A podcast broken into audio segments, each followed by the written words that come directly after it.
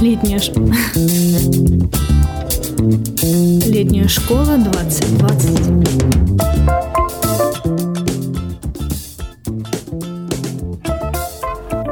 Привет, это Антон Исанов, и с вами подкаст летней школы о мастерской Центр полевых исследований. И с нами ее директор Евгений Варшавер. Привет, Женя. Антон, привет.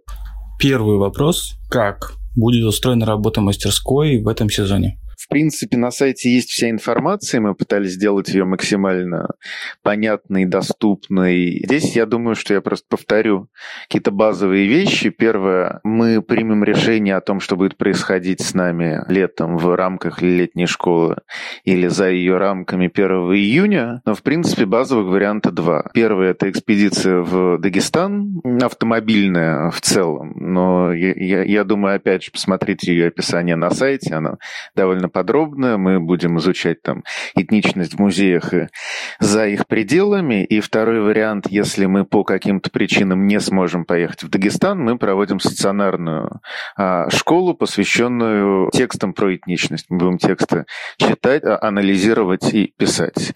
И, в принципе, честно сказать, я не знаю, какой вариант э, более сладкий. А можешь рассказать подробнее о летней стационарной школе об этничности?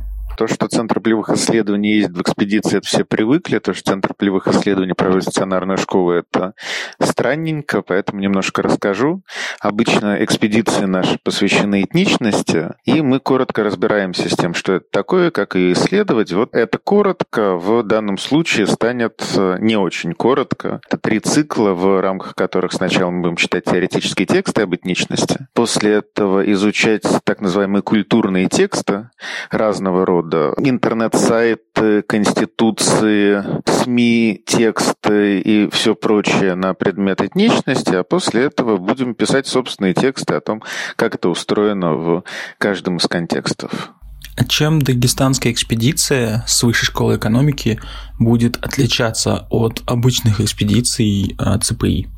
Ну, по сути, поскольку эта экспедиция финансируется в части студента высшей школы экономики, там есть некоторые требования того, каким образом мы должны действовать.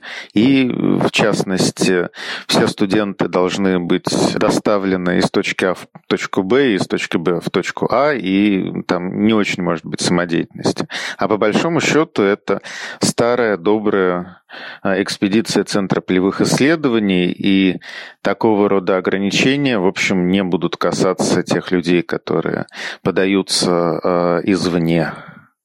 Самая любимая история из экспедиции ЦПИ и самая нелюбимая, например – Историй масса. Я вообще думаю, что экспедиция – это самое лучшее время в году. Вот сейчас я сижу на карантине, смотрю на снег, который падает э, за окном и думаю, что как же хочется в экспедицию.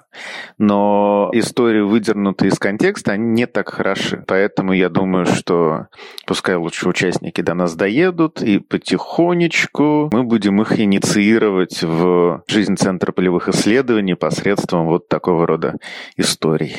Что бы ты сказал тем, кто хочет, но еще не решился отправиться вместе с Центром полевых исследований в экспедицию? Я бы сказал им, дерзай, люби, твори.